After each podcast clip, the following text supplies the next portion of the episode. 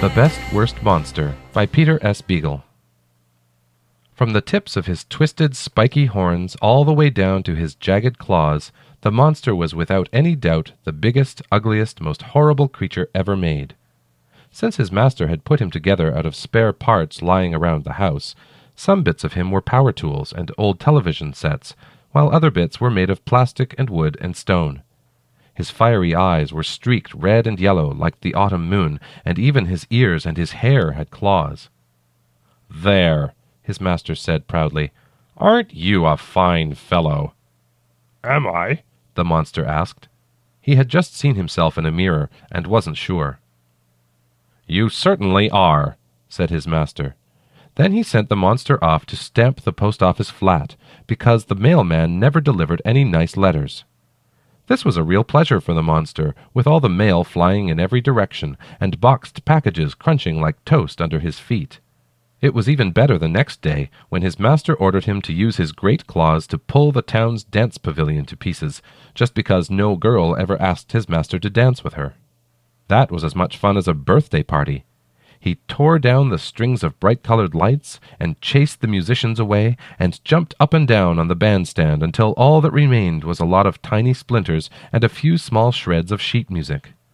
The monster was sorry when there was nothing left to smash, because he would have loved to do it all over again.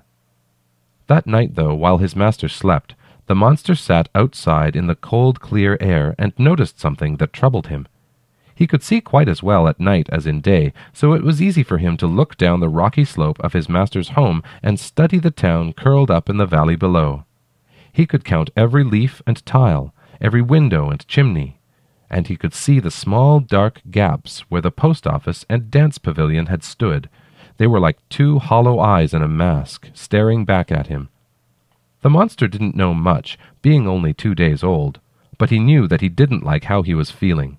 He wondered if there was something wrong with him. Monsters are afraid of wondering, so when morning came he went to his master and said, Something is happening to me. I don't know what it is, but it frightens me. Maybe you ought to order me to build something today, just for the change, just until this feeling goes away. I'm sure it will go away. His master was horrified and very angry, too. I can't believe this, he screamed at the monster. Are you growing a soul in that unspeakable patchwork body of yours? Well, I'll take care of that, and right now.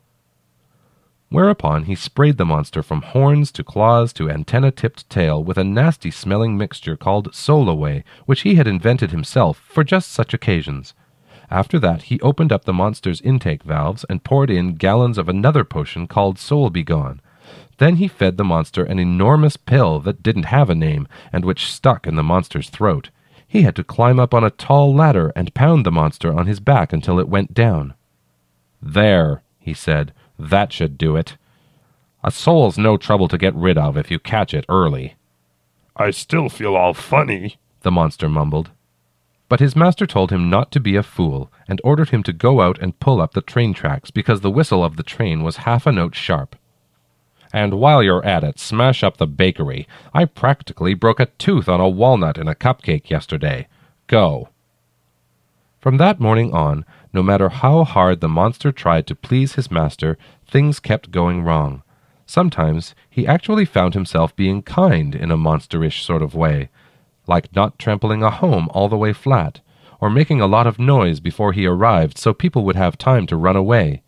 Once he even ran away himself, to keep from being sent to squash a whole school where his master was never asked to come speak at graduation.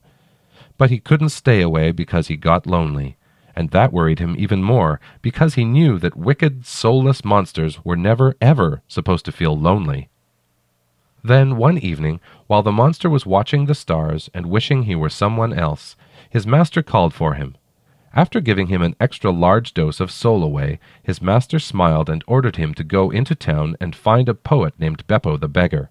When he found him, the monster was supposed to step on him, just as though he were a bakery or a post office. Why? Because he made up a song about me, and I don't like it. Go and get him. Not his house, mind.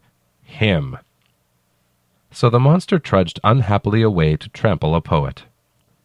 He found Beppo the beggar lying on the river bank with his hands behind his head, watching the sky and making up a poem.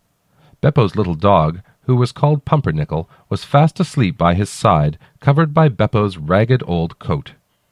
Beppo's poem began like this We fish together every night, my Uncle Moon and I. We bait our hooks with dreams and throw them in the sky. He looked over at Pumpernickel to see what his best friend thought of the poem so far, but the dog did not even open his eyes. Beppo sighed and chuckled.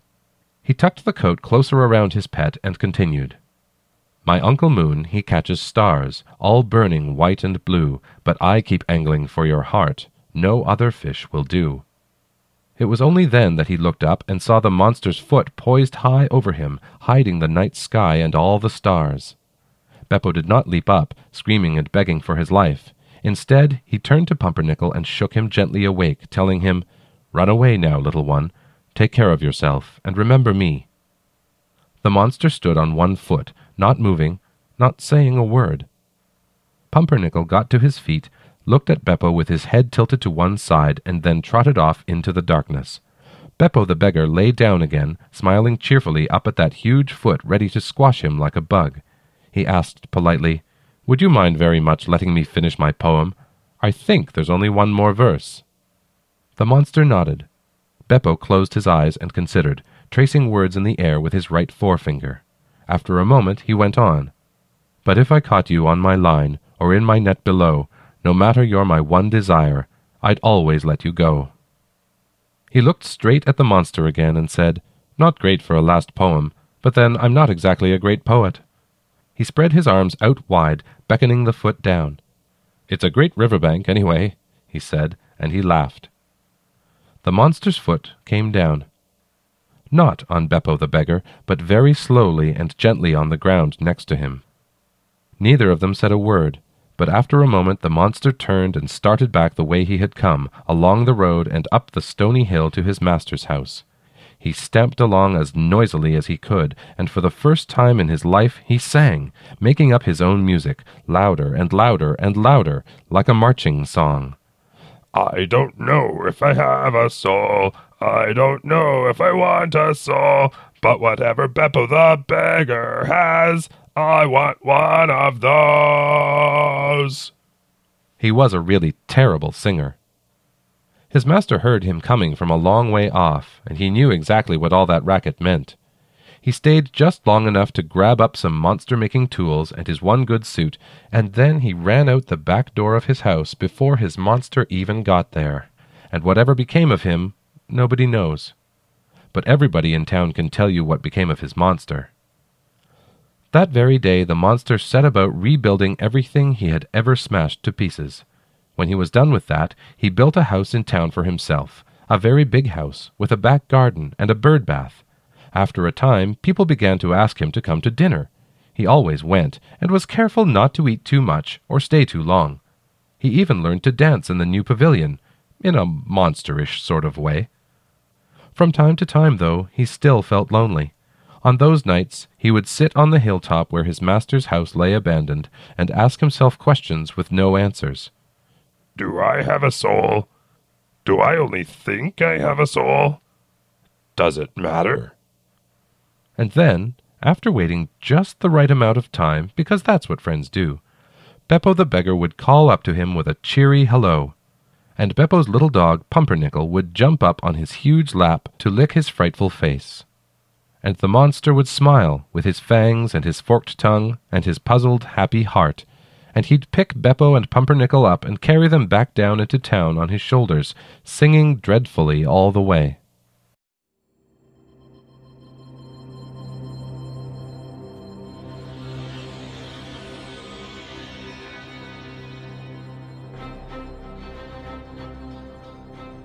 This has been a Podcastle miniature. The Best Worst Monster was written by the one and only Peter S. Beagle and was originally published in his short fiction collection, Sleight of Hand.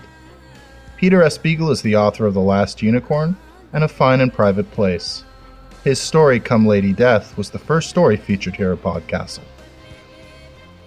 The story was read for you by Podcastle's own Frankensteinian monster, who somehow despite all those stitches, still has a lovely singing voice. Mr. Wilson Fowlie of the Maple Leaf Singers. Thanks for listening.